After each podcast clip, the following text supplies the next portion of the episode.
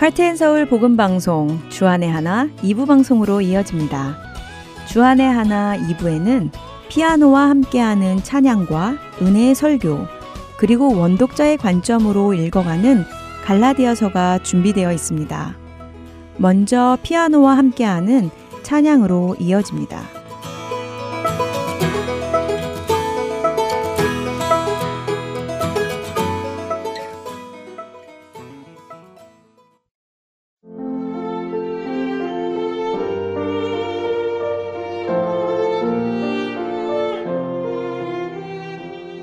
애청자 여러분, 안녕하세요.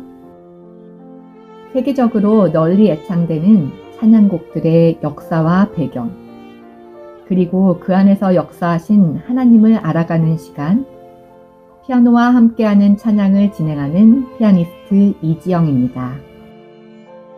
어떤 사람이 제게 기독교를 두 글자로 표현해 주세요. 라고 질문을 한다면 저는 거침없이 부활이라고 답을 할 것입니다.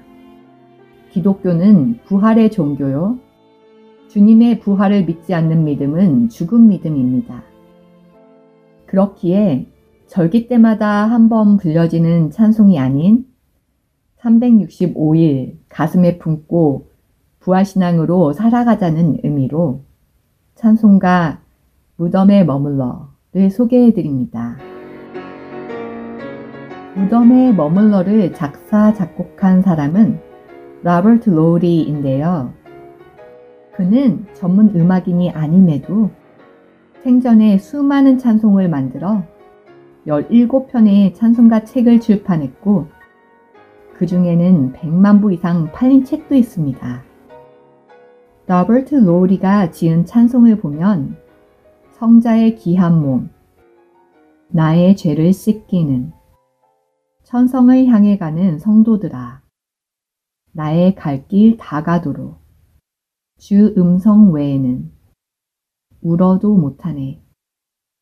이 눈에 아무 증거 아니 뵈어도 등 지금도 교회에서 널리 애창되는 찬송곡들이 많습니다. 로버트 로우리는 1826년 펜실베니아 주에서 태어나 17세에 그리스도를 구주로 영접합니다. 침례교 목사가 된 그는 마흔 이전에는 작사와 작곡을 전혀 해본 적이 없었으나 마흔 이후 32년 동안 전 세계 크리스찬의 입에서 쉴 새 없이 불려지는 아름답고 영감 있는 찬송을 지었는데 그가 찬송을 짓게 된 배경에는 미국 남북전쟁이 있었습니다. 1861년 시작된 미국 남북전쟁을 통해 고통과 공포에 가득 차 있던 국민들에게 그리스도의 위로와 기쁨을 주기 위해서 자신의 내면 깊숙이 우러나오는 영성을 찬송으로 표현하기 시작했습니다. 그는 자신이 만든 찬송가에 대해 다음과 같이 말했습니다. 나는 일정한 형식에 따라 찬송가를 만들지 않는다. 언제라도 영감이 떠오르면 자유롭게 메모를 해둔다. 가사든지 곡조든지 먼저 떠오르는 대로 기입한다.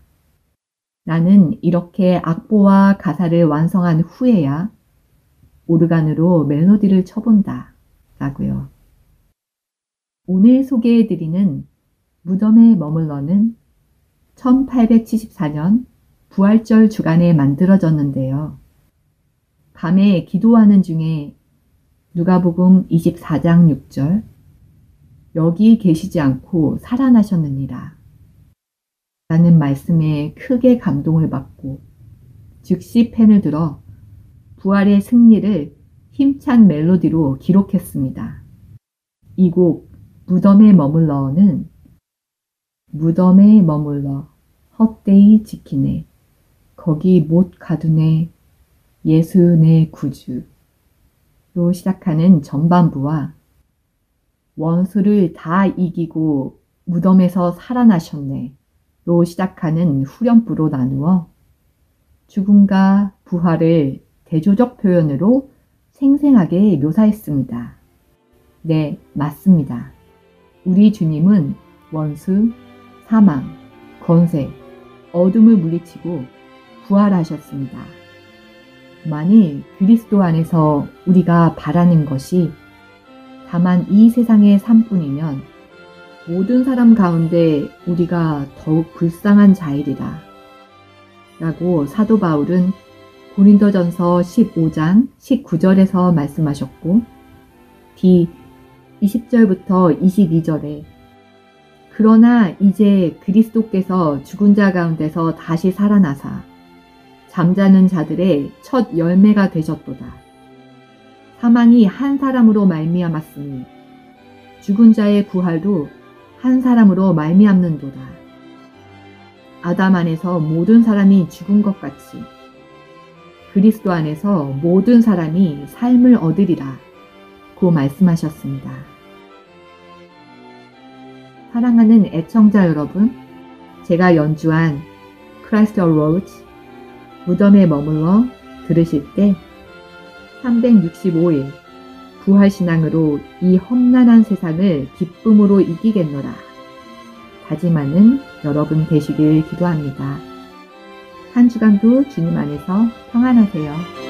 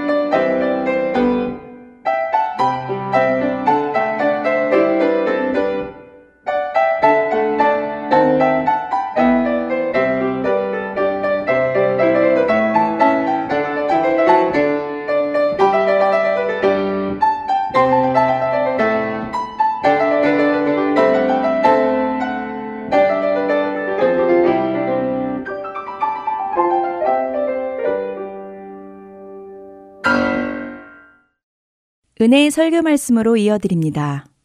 오늘 설교 말씀은 조지아 아틀란타 한비전 교회 이요셉 목사님께서 로마서 12장 14절부터 21절까지의 본문으로 선과 악 사이에서 라는 제목의 설교해 주십니다. 은혜의 시간 되시기 바랍니다.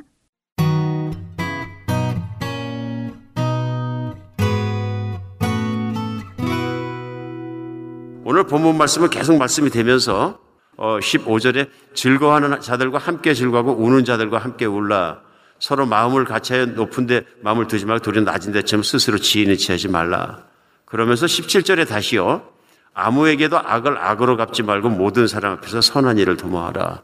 사랑의 범위가 끝없이 가는 것을 느낄 수 있습니다. 여기에 모든 사람이 포함되고요. 뿐만 아니라 악을 악으로 갚지 말라 하는 말씀을 다시 한번 강조합니다. 18절에 할 수 있거든 너희로서는 모든 사람과 더불어 화목하라. 그러면서 다시 이어서 19절 말씀은 내 사랑하는 자들아 내가 친히 원수를 갚지 말고 하나님의 진노하심에 맡기라. 너희가 친히 원수를 갚지 말고 하나님 진노하심에 맡기라. 기록되었을 때 원수 갚는 것이 내게 있으니 내가 갚으리라 주께서 하신 말씀이니라. 그래서 20절에는요. 내 원수가 줄이거든 먹이고 목이 마르거든 마시게 하라. 그리함으로 내가 숯불을 그의 머리에 쌓아놓으리라. 우리 신앙생활하는 신앙인들에게도 많은 경우에 어려운 대목에 탁 하나님 말씀 부딪힌 대목이 이건 것 같습니다. 내 원수가 배고프거든 먹이고 목마르거든 마셔라. 그냥 내 원수를 미워하라 이렇게 하셨으면 이건 우리 DNA에 있는 것 같이 느껴지기 때문에 쉽게 할 수 있는데요. 원수를 미워하는 건 누구나 할 수 있는 일이고 저절로 쉬운 반응이거든요. 오늘 반대로 말씀하시니까 이 반대가 때때로 우리 신앙생활 중 우리 굉장히 힘들게 합니다. 맨 마지막 절입니다. 악에게 지지 말고 선으로 악을 이기라. 그리스도인의 생활의 기조입니다. 악에게 지지 말라 하는 것입니다. 그런데 사람을 미워하는 것이 악인 것을 전제하고 있습니다. 원수를 미워하는 것이 악행인 것을 전제하고 있기 때문에 이 말씀이 그렇게 쉽지 않다 그런 얘기입니다. 오늘 이 말씀이 쉽지 않은 게 뭐냐면 오늘 말씀에 나와 있는 원수를 사랑하라 그러고 축복하라 그런 말씀에 원수가 멀리 있지 않은데 문제가 있는 거죠. 원수는 항상 가까운 곳에 있습니다. 여러분, 먼 곳에 있는 사람이 원수가 되거나 먼 곳에 있는 사람을 미워하는 경우는 거의 없습니다. 나하고 관계가 멀기 때문에. 멀어질수록 용서하기도 쉽고 다 쉽습니다. 막 악행을 범하는 어떤 나라에 독재자가 있더라도 멀리 있고 우리나라가 아니고 그 나라 일 같으면 용서하기 쉽습니다. 아, 그런 사람도 있을 수 있지. 관대까지 할 수 있습니다. 근데 그것이 나에게 속한 가까이 있는 사람의 문제로 됐을 때는 엄청나게 힘들어진다는 것입니다. 그런데 문제는 뭐냐면 오늘 이 원수라고 얘기하는 말할 수 있는 사람이 가장 가까운 곳에 있다는 것입니다. 오늘 로마서 말씀을 전한 사도 바울이 자신이 그렇게 하지 못하면서 이런 말씀을 전하면 그는 위선자입니다. 설교자를 힘들게 하는 것이 또 가장 힘든 것이 그런 것들입니다. 오늘 어, 원수를 축복하라는 말씀을 전하는 설교자 입장에서 그 말씀을 자신이 마음속에 담고 그 말씀을 지키려고 노력하고 그 말씀대로 가지 않으면서 말씀 전한다면 위선자가 되잖아요. 근데 말씀을 쓰신 분은 더한 거죠. 로마서를 쓴 것은 성령의 감동 가운데 사도 바울이 썼거든요. 생각해 보면 사도 바울 가까운 곳에 있는 사람이 사도 바울을 지독하게 괴롭혔습니다. 그냥 괴롭힌 게 아니고 집요하게 괴롭혔습니다. 원수도 그런 왼수가 없습니다. 우리 아침마다 사도행전을 읽고 있거든요. 그러면서 느끼는 게 뭐냐면요. 사도 바울이 각 나라와 도시를 가면서 복음을 전하는데 그때마다 사도 바울을 제일 못 살게 굴었던 사람들이 누구냐면 자기 동족이에요. 언어도 같고 문화도 같고 적재 동족 이런 얘기죠. 한국 사람을 사랑해서 미국에서 한국 사람들에게 복음을 전해드렸더니 한국 사람이 말도 같고 사람도 같고 다 똑같은데 제일로 핍박을 하더라 그런 얘기입니다. 얼마나 핍박을 했냐면 사도 바울을 수도 없이 죽이려고 했고요. 그들이 그냥 자기, 동네에서만 그런 것이 아니라 폭력배를 동원해서 무려 수백 킬로 떨어진 곳에 있는 사도 바울이 있는 도시를 찾아와서 여러분 과거에 걸어 다녔을 때 이게 10일, 15일 뭐 이렇게 걸어가야 되는 거리입니다.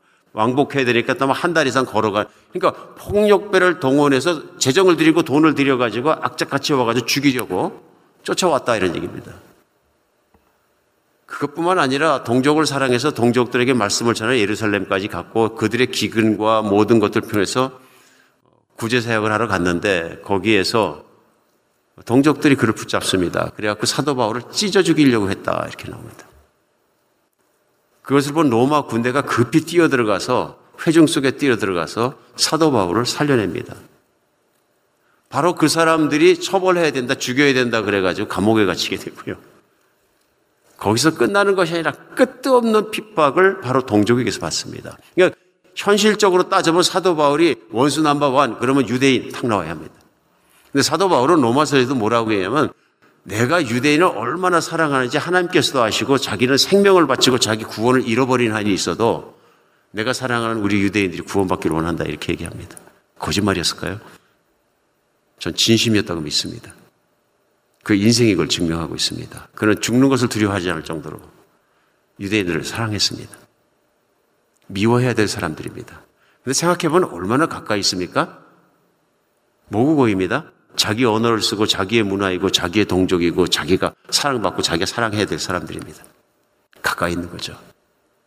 오늘 일상을 살면서 여러분과 저도 생각해 보면 내 인생을 살아면서 원수라고 생각할 수 있는 사람이 어디 있나 생각해 보십시오. 그게 멀리 있지 않습니다. 왜 그러냐면 사람은 관계를 맺으며 살 수밖에 없고 관계가 곧 사람과 사람 사이에 살아가면서 인생을 풍요하게 해주는 것이거든요. 근데 반대로 또 관계가 인생을 몹시 힘들게 합니다. 지금 이 순간에도 우리가 말씀을 또 이렇게 들으시면서도 우리 안에 원수로 말미암아 핍박받고 힘들고 때로는 미움 때문에 그 사람 때문에 인생이 정말로 불행해지는 것을 몸부림치면서 겪고 있는 분들도 계실 수 있습니다. 얼마든지. 가까이 있기 때문에요. 그렇죠? 집안에 있을 수도 있고요. 직장에 있을 수도 있고요. 우리 봐서 이웃에 있을 수도 있고요. 얼마든지 있을 수 있다는 것입니다. 오늘 이 말씀의 심각성이 왜 그러냐면요. 우리의 삶이기 때문에 그렇습니다. 오늘 성경도 말씀하시는 것이 예수님 믿으면 이렇게 삶이 달라져야 한다는 것을 말씀을 전하면서 삶에 대해서 사랑이라는 단어를 첫 번째 나오고요. 거짓 없는 사랑으로 해서 악에게 속하지 말고 선에 속하라 말씀했어서 사랑할 수 있느냐 없느냐를 선하냐 악하냐의 문제로 가르고 있습니다. 선악의 문제로요. 오늘 문제 속에서 어, 어, 또 우리가 살아가면서도 이 말씀을 가슴 깊이 우리가 생각해야 되는 것이 왜 그러냐면 우리 일상의 문제이기 때문에 그렇습니다. 오늘 원수까지도 사랑하고 용서하고 축복하라 하는 말씀 속에 들어있는 것 중에 제일 첫 번째 우리가 알아야 되는 것은 이것이 하나님과의 관계이기 때문에 그렇습니다. 내가 사람과의 관계로만 끝나는 것이 아니라 하나님을 믿는 사람에게는 사람과의 관계가 곧 하나님과의 관계라는 것을 전제하고 있습니다.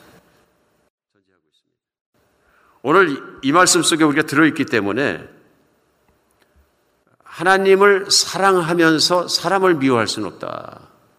그런 얘기거든요. 바꿔서 얘기하겠습니다. 하나님을 사랑을 받는다는 것을 내가 모르면서 하나님을 사랑할 수는 없다. 무슨 얘기냐면요. 나를 먼저 사랑하신 것은 하나님이십니다. 하나님이십니다.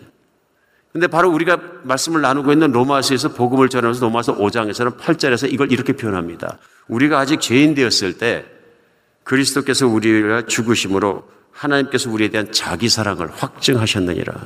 한 줄에, 한 줄에 들어있지만 이런 얘기거든요. 우리에게, 우리가 아직 죄인 되었을 때라는 얘기는 내가 하나님과 아직 원수 되었을 때라는 얘기입니다. 원수라 관계라는 얘기거든요. 실제로 로마서를 시작하면서 1장, 2장에서 인간이 어떤 존재냐면 하나님과는 원수라고 표현을 합니다.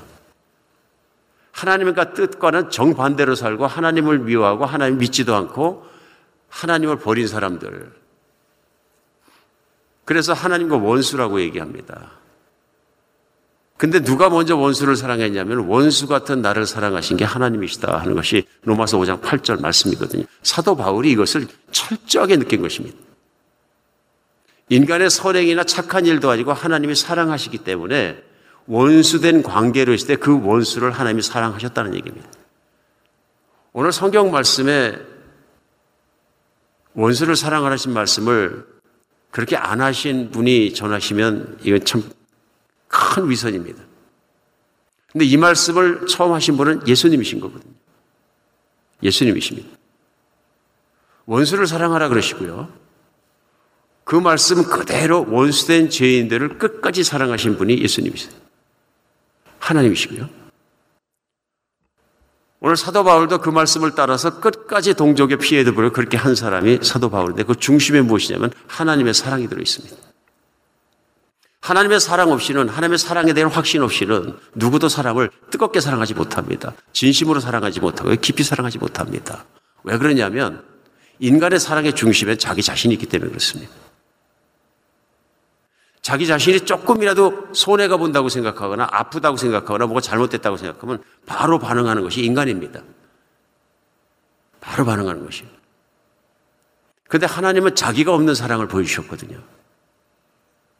그러면서 하나님은 우리를 그런 사랑으로 초대하신 거죠.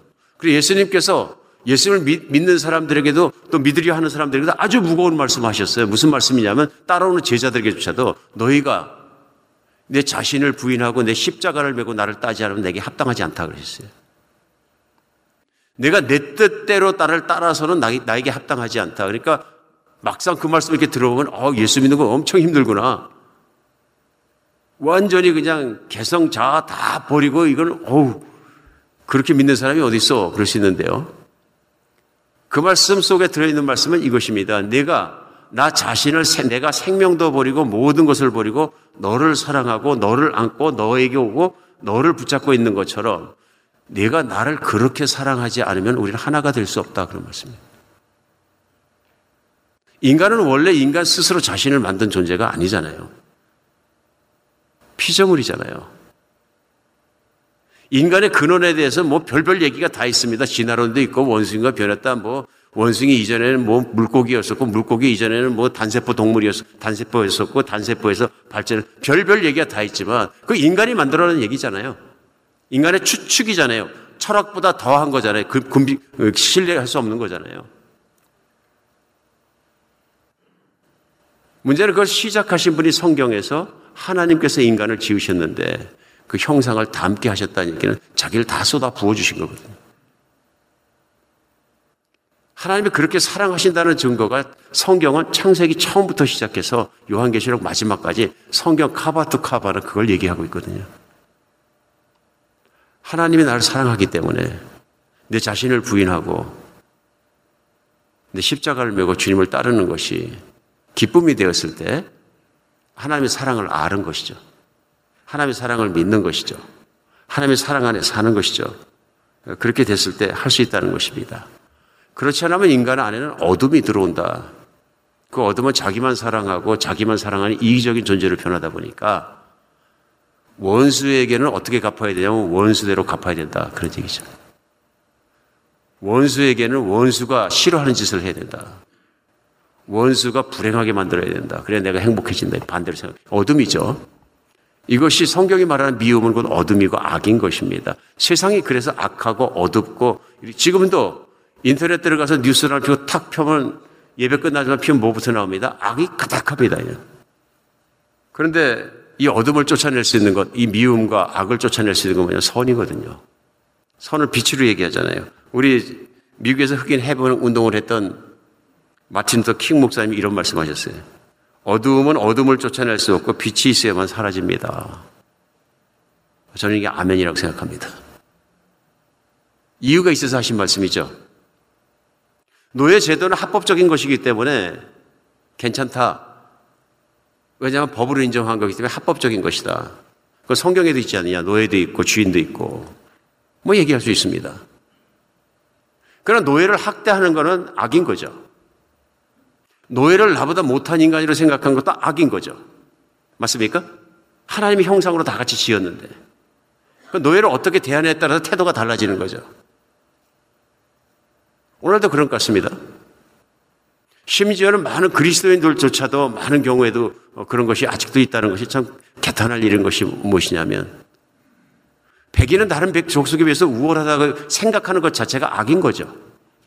왜냐하면 다른 사람을 사랑할 수 있는 길을 막아버리기. 한국 사람은 세계 제일 똑똑하다. 그럼 다른 사람은 다 멍청해지니까 악인 거죠. 편견인 거죠. 엄청난 편견입니다. 예, 세계 지성은 돌고 돌았습니다. 문명이 들어가는 데요. 한때는 유럽이 가장 야만인들이 사는 곳이고 나무 타고 소리 지르고 타는 정말로 야만인들이 사는 곳이었어요. 그러나 누군가 그런 생각을 하는 순간부터 악에 들어가 있는 거죠, 사실은. 그다음에 그 결과는 악한 행동이 나올 수밖에 없습니다. 인종차별은 악인 거죠. 순수하게 악인 거죠. 이걸 뭐라 그러고 인종차별 하지 말자고 심지어는 교단에서 그거 갖고 싸운다는 것 자체가 논리가 안 맞는 것이죠. 이것이 악이냐 선이냐 금방 구분을 해야 되는 것이 왜냐하면 악은 사랑하지 못하게 합니다. 차별하면 사랑하지 못하게 합니다. 오늘 말씀 속에서 우리 알 수 있는 건 뭐냐면 원수까지 사랑할 수 있는 이유는 예수님을 내 자아를 부인하고 이제는 정말 주님의 뜻을 따라 살고 주님의 사랑으로 감복하고 주님처럼 살아가고 주님처럼 되는 것을 흠모하기 때문에 가능해지는 겁니다. 이 모든 것들이 뭐냐면요. 헌신이고 소원입니다. 하나님이 원하시는 대로 그 나라가 이루어지고 하나님의 이름이 영광이 그대로 드러나고 제가 그렇게 살게 하여 주시옵소서. 하나님의 시각에서 보고 하나님의 것을 원하는 기도거든요. 그러자 끝나자마자 무슨 말씀이 따르냐면 오늘날 우리에게 일용할 양식을 주시옵고 내 먹고 사는 것이 내 손끝에서 나오는 것이 아니라 하나님이 허락하셔 온다는 걸 분명히 믿, 주권을 믿는 거죠. 그리고 우리 자신에 대한 문제에 대해서 첫 번째 기도할 때 나오는 게 바로 우리가 우리에게 죄 지은 자를 용서하여 주는 것처럼 우리의 죄를 사하여 주옵소서입니다. 얼마나 중요하면 우리 예수님께서 딱 못 박아 넣어 주셨어요. 먹고 사는 문제, 의식주의 문제, 하나님께 감사하고 하나님께 청하고 하나님께 구하고 이 문제 바로 뒤따라 나오는 문제가 뭐냐면 관계의 문제인데요. 오늘 로마서도 관계의 문제가 먼저 사랑과 함께 나온 것은 이상한 것이 아니다 하는 것입니다. 당연한 것이다. 관계가 막히면 다 막히기 때문에 그 중에서 가장 막힌 대표적인 케이스가 원수를 미워하는 것이거든요.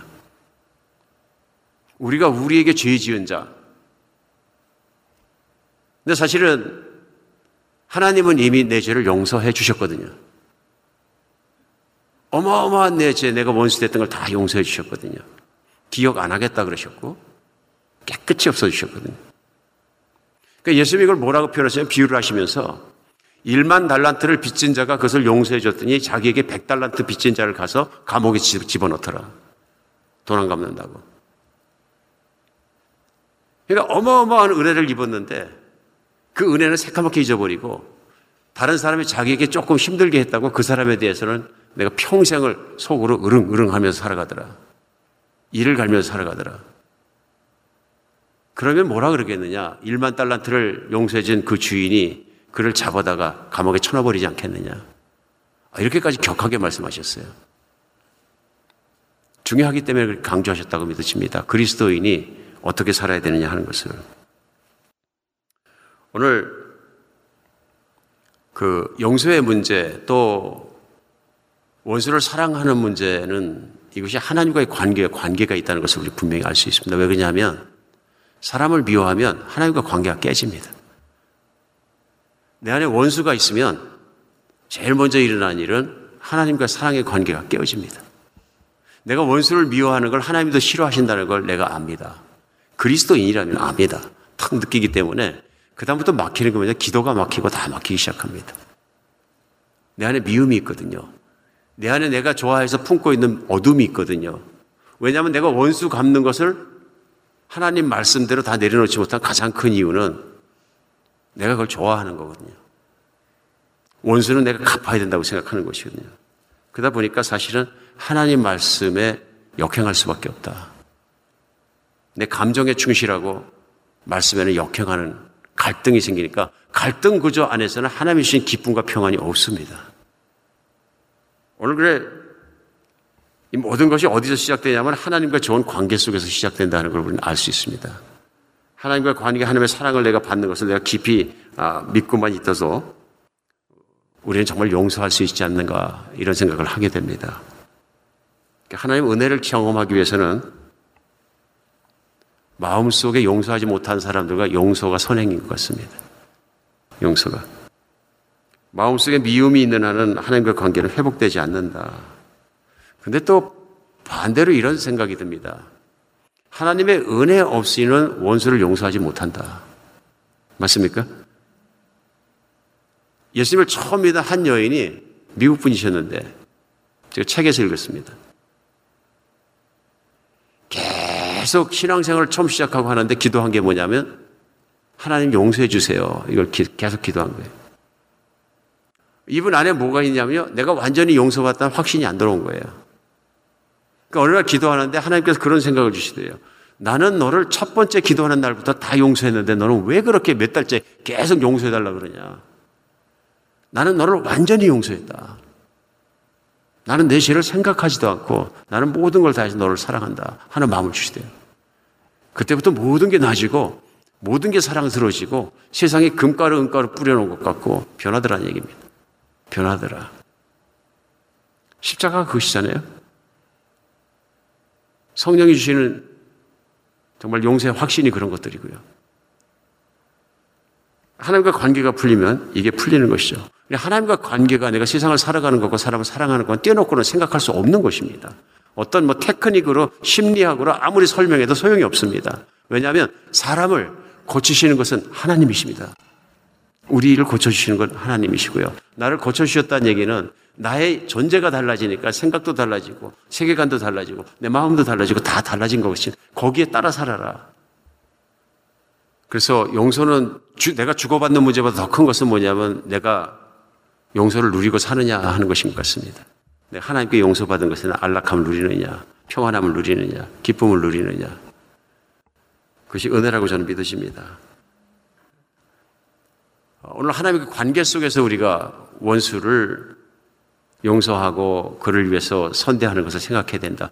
두 번째는 관계 말고도 현실적인 이유가 있습니다. 용서를 하지 않으면 내 인생이 힘들어집니다.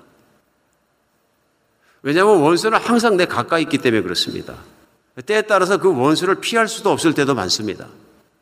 가족이랑 관계 속에 묶여 있을 때도 있고요. 그렇죠? 그것도 조심해서 얘기해야 되는 부분이긴 합니다. 그래서 어떤 면에서 오늘 원수를 용서하는 문제, 원수를 사랑하는 문제는 그 나에 관한 문제입니다, 오히려. 그 원수에 관한 문제가 아니고요. 그렇죠? 왜냐하면 내가 그를 미워하기로 결정한 것이나 내가 그를 미워하는 것이나 혹은 원수 갚이라는 마음을 바뀌어야 되기 때문에 그렇습니다. 악을 악으로 갚아주면 내가 악해집니다. 한국에서 모든 사람이 알만한 큰 그룹 회사 회장님께서 한번 신문에 크게 난 적이 있었는데요. 아드님이 어디 좀 술을 마시러 갔다가 아마 옆 테이블에 앉아 있는 사람하고 시비가 걸려갖고 많이 맞고 들어온 모양이에요. 구탈당한 거죠.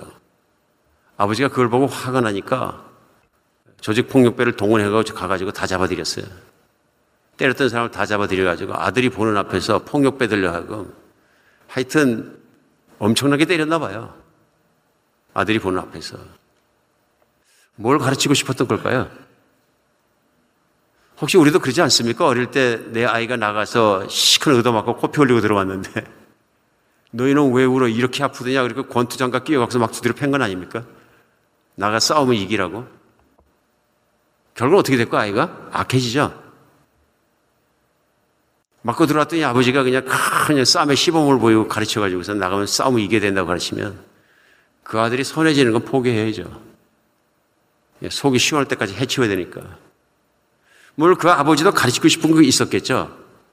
내가 험한 세상 살아가려면 내가 당한 걸 돌려주는 것도 배워야 된다. 실력 있으면 실력을 해라. 뭐 그런 사회적인 그, 그 어떤 자기 나름대로 방식을 가르치고 싶었던 것같죠 문제는 뭐냐면 그 아버지 깜빵 가고요. 아들은 어떻게 됐을까요?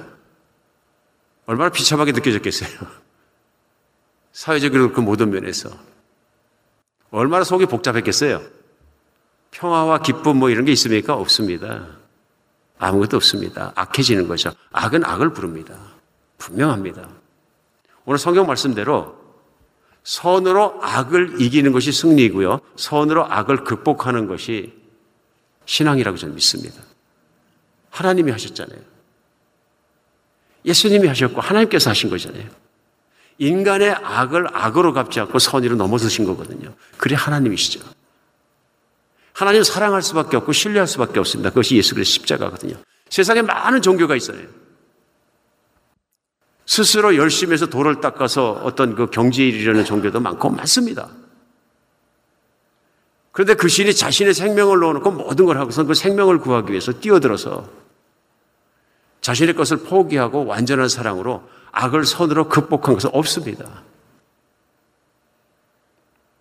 신들의 목적이 있죠. 자기 영광을 추구하는 거죠. 그러나 성경은 반대로 하나님의 그런 모습이 하나님의 그런 사랑이 바로 하나님의 영광이라고 얘기해서 예수 그리스도의 비참한 십자가는 하나님의 영광이라고 얘기하고 있는 거죠.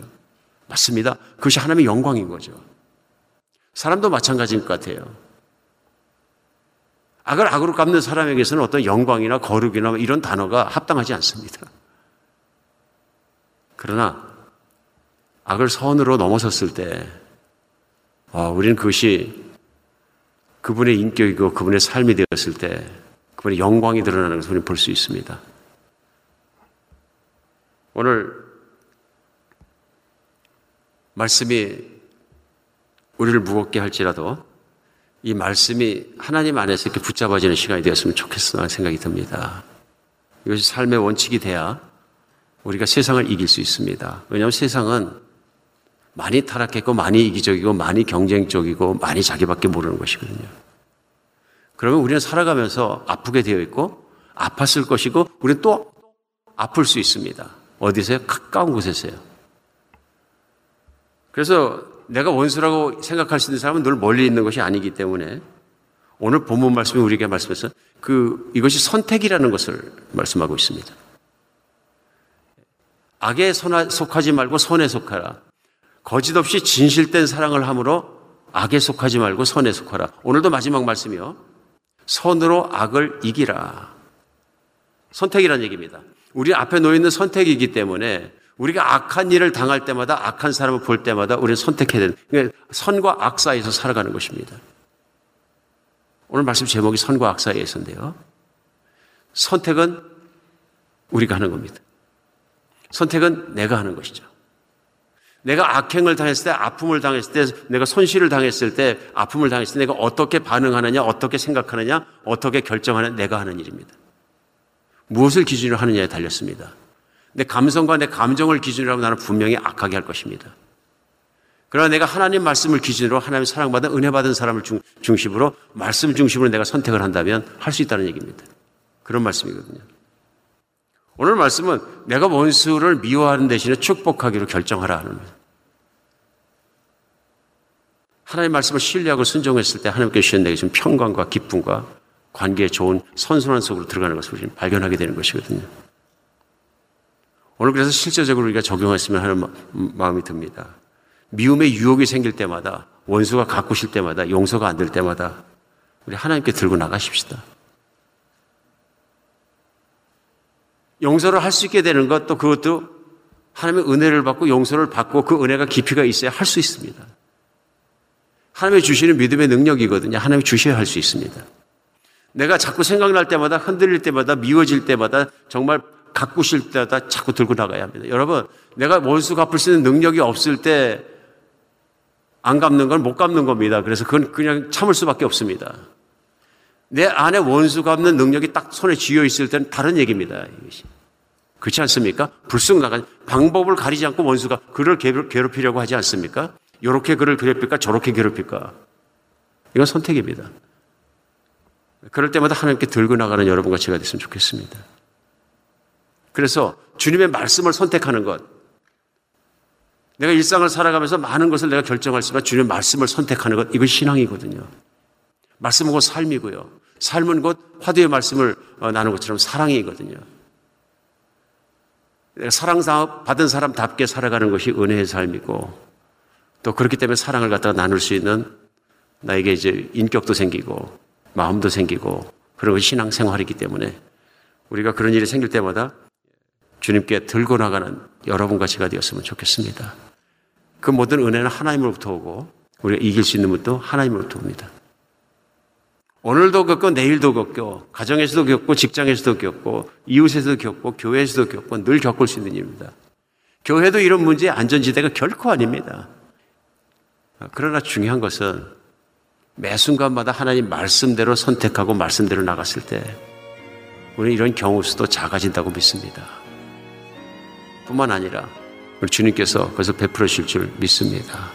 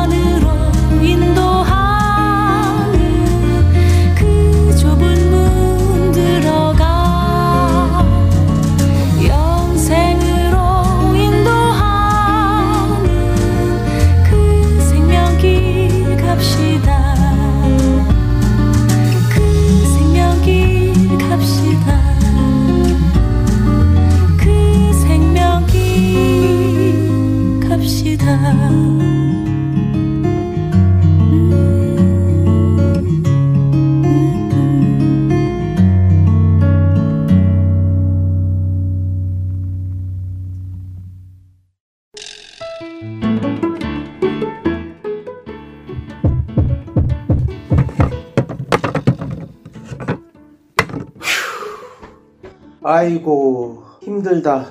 여보, 정말 수고 많았어요. 그게 마지막 짐이죠? 음, 이제야 이사가 끝났네. 당신은 이제부터 정리해야 되니 한동안 힘들겠네요. 어, 괜찮아요. 천천히 짐 풀면서 정리하면 돼요. 정말 수고했어요. 아참, 하트앤서울 복음방송에 새집 주소 알려줬어요? 짐은 천천히 풀어도 되지만 집 주소 바뀐 것은 빨리 알려줘야 CD가 배달이 오죠. 어머, 이사하느라 정신이 없어서 깜빡했네요. 지금 당장 전화해서 알려드려야겠어요.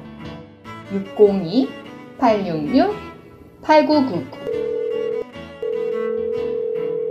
주소나 전화가 변경되었을 때 저희에게 알려주시면 큰 도움이 됩니다.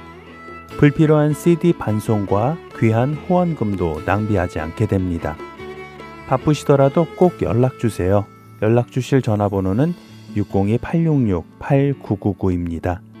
이메일이나 카톡으로 연락 주셔도 됩니다.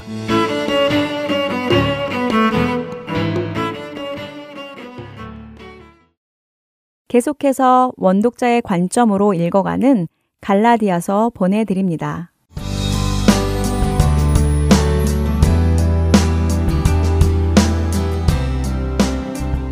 하렌 서울 복음방송 청취자 여러분 안녕하세요. 원 독자의 관점으로 읽어가는 갈라디아서 성경 공부의 최순환 목사입니다. 지난주에는 갈라디아서 5장 13절에서 15절까지의 말씀을 살펴보았습니다. 바울은 갈라디아 성도들이 율법의 모든 정죄함으로부터 자유함을 얻었는데 그 자유로 타락한 본성의 충동을 따라 죄를 지으면서 살지 말라고 경고하고 서로 사랑으로 섬기라고 권면합니다. 이는 아마도 거짓 교사들이 전한 율법주의의 영향으로 갈라디아 성도들끼리 서로 정죄하고 이웃에 대한 배려 없이 자신의 자유만 주장하면서 서로 물고 먹는 상황을 감지했기 때문인 것 같다고 말씀드렸습니다. 그래서 성도가 서로 사랑으로 섬기지 않고 율법적인 정죄를 일삼을 때 망할 수밖에 없음을 강력하게 경고하는 바울의 말을 살펴보았습니다. 이제 바울은 13절 하반절에 그 자유로 육체의 기회를 삼지 말고 오직 사랑으로 서로 종노릇 하라는 말씀이 의미하는 바가 구체적으로 무엇인지 16절부터 26절까지의 단락에서 설명하고 있습니다.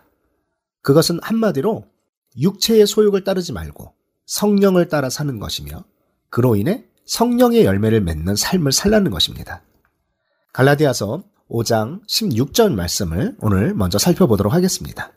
제가 읽겠습니다. 내가 이르노니 너희는 성령을 따라 행하라. 그리하면 육체의 욕심을 이루지 아니하리라. 여기 행하라에 쓰인 헬라어 페리파테이테는 머물러 있다. 이리저리 걷다. 주의를 떠나지 않고 걷다. 라는 의미를 가진 단어로 명령형으로 쓰여졌습니다. 그래서 이 구절은 너희는 성령 안에서 걸어 다녀라. 라고 문자적으로도 번역할 수 있습니다. 바울은 갈라디아 성도들에게 성령을 따라 행하라고 성령 안에서 걸어 다니라고 명령합니다. 이 의미는 매일매일 갈라디아 성도 한 사람 한 사람 안에 계시는 성령을 의식하고 성령의 이끄심에 민감하게 반응하면서 살라는 것입니다. 그 성령과 함께 동행하는 삶을 살라고 권면하는 것입니다. 이렇게 성도들이 성령을 따라 살아야 하는 이유는 무엇입니까? 그래야만 육체의 욕심을 이루지 않기 때문입니다. 이 욕심이란 단어는 욕망, 탐심, 정욕 등으로도 번역될 수 있는데 인간의 타락한 본성에서 나오는 모든 죄악된 욕구를 말한다고 볼 수 있습니다. 바울은 본 절에서 그리스도인이 되었어도 아직 우리 안에 죽지 않고 계속 남아있는 죄악된 본성, 욕망을 이겨낼 수 있는 방법은 오직 성령을 따라 행하는 것이라고 강조하고 있는 것입니다. 그렇습니다.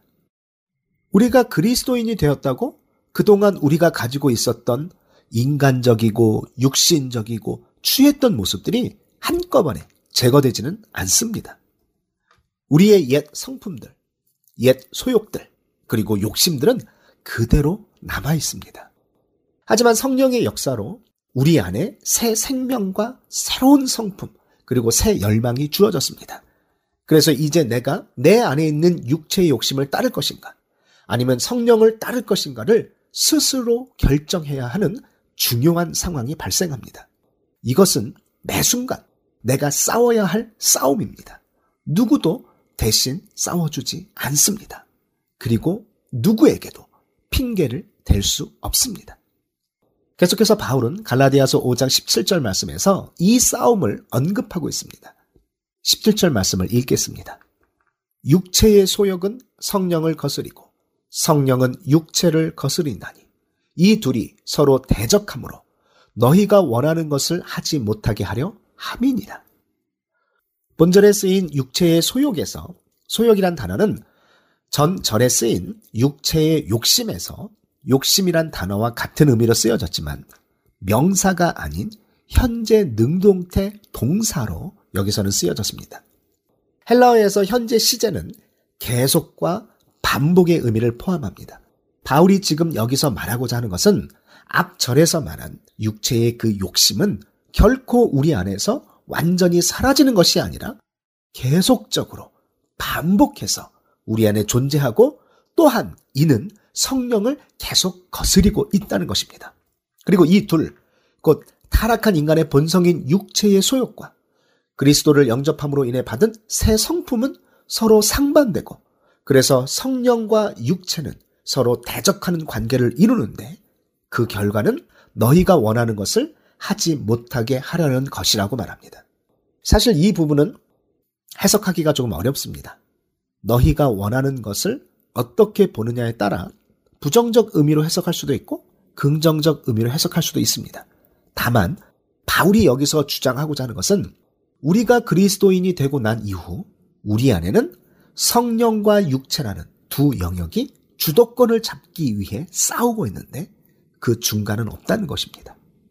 그리고 우리는 운명의 수동적 피해자가 아니라 즉 둘 중 하나를 선택할 자유를 가지고 있는 그러한 사람들이라는 것입니다.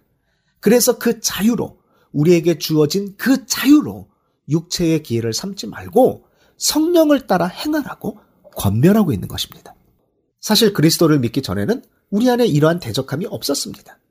그냥 인간의 타락한 본성에 의해서 죄를 지으면서도 아무런 거리낌 없이 잘 살았습니다. 그런데 그리스도를 영접함으로 우리 안에 이 싸움이 벌어지고 있는 것입니다.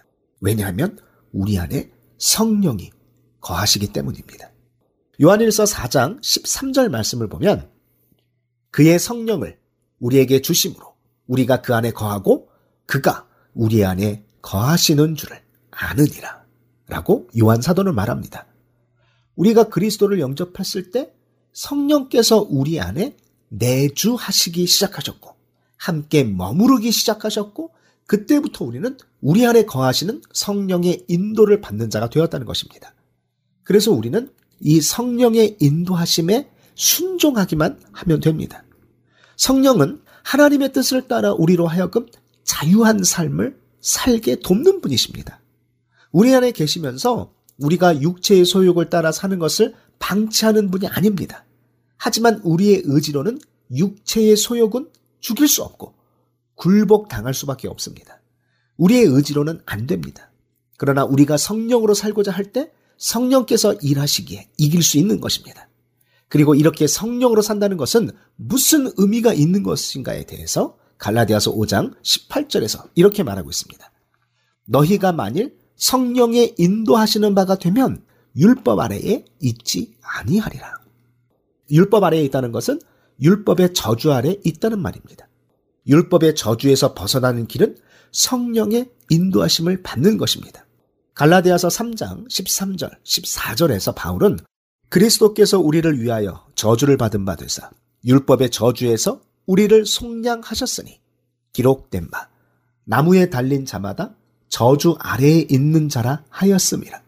이는 그리스도 예수 안에서 아브라함의 복이 이방인에게 미치게 하고 또 우리로 하여금 믿음으로 말미암아 성령의 약속을 받게 하려 함이라. 라고 말했습니다. 결국 그리스도께서 우리를 위하여 저주를 받으시고 율법의 저주에서 우리를 속량하신 것이 우리로 하여금 믿음으로 성령의 약속을 받게 하려 함이었다고 말합니다. 그래서 복음을 영접한 성도는 성령의 인도하심을 받게 되었기 때문에 더 이상 율법의 저주와 속박, 즉 죄와 사망의 권세 아래 있지 않다는 것입니다. 그렇다면 성령의 인도하심을 받는다는 것은 무엇을 말합니까? 루터의 말을 인용해 보도록 하겠습니다. 성령의 인도하시는 바가 된다는 것은 사람이 진심으로 육체, 곧 옛 사람을 죽임이니, 곧 하나님 외의 모든 것을 버리며, 심지어 자기 자신을 버립니다. 그것은 죽음과 죽음의 친구들을 두려워하지 아니함이며, 허탈한 이 세상 쾌락과 그것으로 말미암은 부패하고 더러운 열매를 내어버림이며, 이 세상의 모든 좋다는 것들을 버리고 그 대신 고난과 환란을 위합니다. 이것은 우리 본성의 특징이 아니라 우리 속에 계신 성령님의 역사이다. 거의 500년 전 루터가 갈라디아서 강해에서 한 이 말은 지금 우리에게 그대로 적용될 수 있을 것 같습니다. 성령의 인도하심을 받는다는 것은 하나님 앞에서 우리 모두는 죄인이고 우리의 힘으로는 할 수 있는 것이 아무것도 없다는 것을 인정하는 데서부터 시작합니다. 그래서 우리는 그리스도인이 되어서도 매 순간 이 성령과 육체의 대적함 속에서 어느 편에 설지 선택해야 하는 것입니다. 앞에서도 언급했지만 우리가 그리스도인이 되었다고 우리의 타락한 본성, 즉 우리가 예전에 가지고 있었던 성품, 모습, 그리고 여러 좋지 않은 습관들이 저절로 없어지는 것은 아닙니다. 하지만 이전에는 이러한 것들과 아무런 거리낌 없이 뒹굴며 살았다면 성령이 우리 안에 거하시기 시작하면서 거리낌이 생깁니다. 내 안에 두 세력이 싸우게 됩니다. 내 육체의 본성은 죄악된 것을 계속 선택하고자 하지만 내 안에 계신 성령이 동시에 내게 불편함을 주십니다. 이전에는 전혀 없던 불편함이 생기고 부담이 생기고 괴로움이 생기면서 점점 내 본성이 아닌 성령이 주시는 부담에 순종하게 되는 현상이 계속 생기는 것입니다. 이것은 사실 내 안에서 일어나는 큰 싸움입니다. 그리고 이 싸움은 중단되는 것이 아니라 계속되고 반복됩니다. 특히나 육체의 소욕이 성령을 거스르는 일은 멈추지 않습니다. 우리의 본성이 이쪽으로 계속 움직이려고 하기 때문입니다. 마치 관성의 법칙처럼 우리는 가만히 놔두면 계속 이쪽으로 육체의 소욕, 욕심, 욕망, 쾌락으로 움직이는 것입니다. 그래서 바울이 주는 답은 성령을 따라 행하는 삶, 곧 성령과 함께 걷는 삶을 말하고 있습니다. 성령의 인도하심을 받으라고 하는 것입니다. 우리는 완전하지 않습니다. 그래서 수없이 잘못된 결정을 내리고 넘어지기도 할 것입니다. 성령을 따르지 않고 육체의 욕심을 따라 선택하는 경우도 많을 것입니다. 하지만 다시 회개하면 됩니다. 넘어지면 다시 일어서시면 됩니다. 내 안에 계신 성령께서 나를 도우실 것입니다. 이 선택을 할 수 있는 한 가지 방법은 성령의 것을 늘 생각하는 것입니다. 우리는 종종 우리가 고치고 싶은 것에 초점을 맞추며 그것을 하지 말아야지, 그것을 고쳐야지 하며 노력합니다. 그러나 그보다 더 효과적인 방법은 다른 것에 초점을 맞추는 것입니다. 다이어트를 위해 단 것을 절제하기로 한 사람이 계속적으로 케이크나 과자를 바라보며 먹으면 안 되는데 이렇게 자신과의 싸움을 벌인다면 대부분 지게 되어 있습니다. 대신에 눈을 케이크나 과자에게서 돌려 책을 읽거나 산책을 나가거나 다른 일에 몰두하면 그 유혹에서 벗어날 수 있습니다. 우리도 마찬가지입니다. 내 안에 죄성을 계속 노려보며 싸우려고 한다면 지는 싸움에 말려드는 것입니다. 대신에 이와 반대되는 성령의 열매에 초점을 맞추고 하나님이 내 삶 속에서 이미 행하시고 계시는 것들에 감사하고 하나님의 뜻에 초점을 맞추다 보면 어느새 그 육신의 약함이 내 안에서 힘을 잃어가는 것을 발견하게 될 것입니다. 이것이 성령님의 도움을 받아 그분과 함께 걸어가는 방법입니다. 우리의 초점을 어디에 둘 것인지는 언제나 우리의 선택입니다. 바울도 로마서 7장에 보면 이 싸움이 얼마나 치열한 것인지 말해주고 있습니다.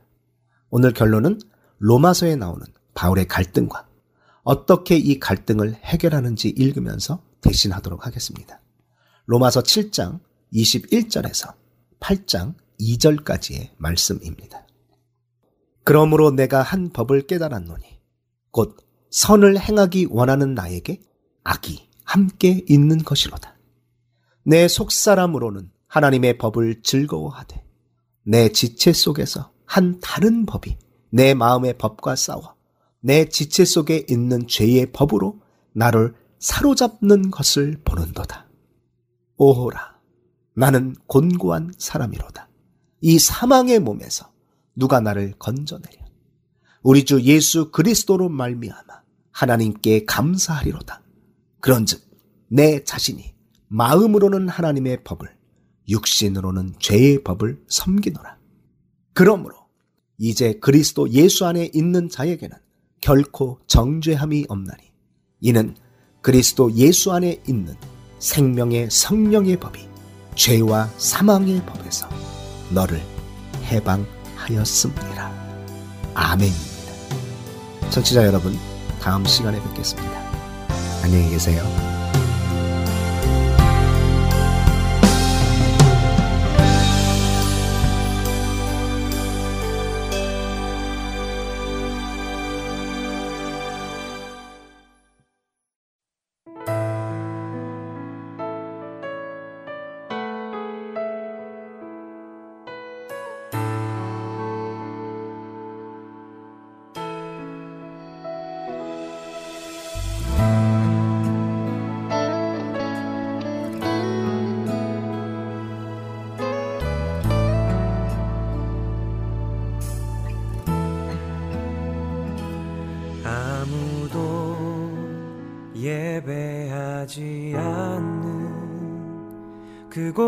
그곳에서 주를 예배하리라.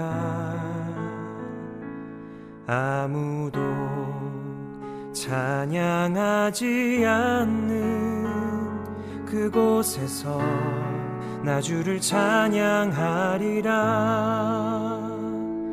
누구도 헌신하지 않는 그곳에서 주께 헌신하리라. 누구도 증거하지 않는 그곳에서 나 주를 증거하리라. 내가 밟는 모든 땅 주를 예배하게 하소서. 주의 보혈로 덮어지게 하소서. 내가 선이고 주의 거룩한 곳 되게 하소서. 주의 향기로 물들이소서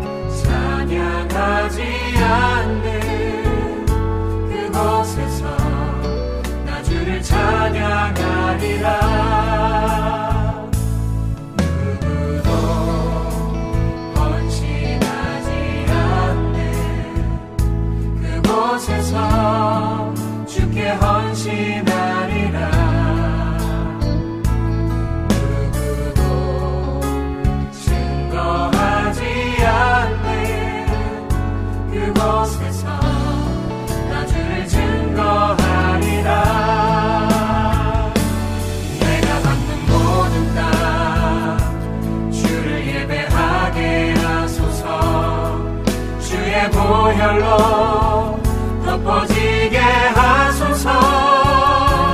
내가 선이고 주의 거룩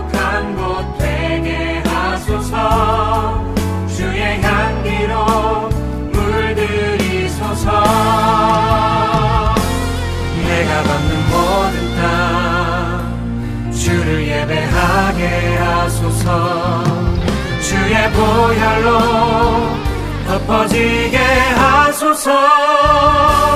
내가 선이고 주의 거룩한 곳 되게 하소서. 주의 향기로 물들이소서. 내가 선이고 주의 거룩한 곳 되게 하소서. 주의 향기로 물들이소서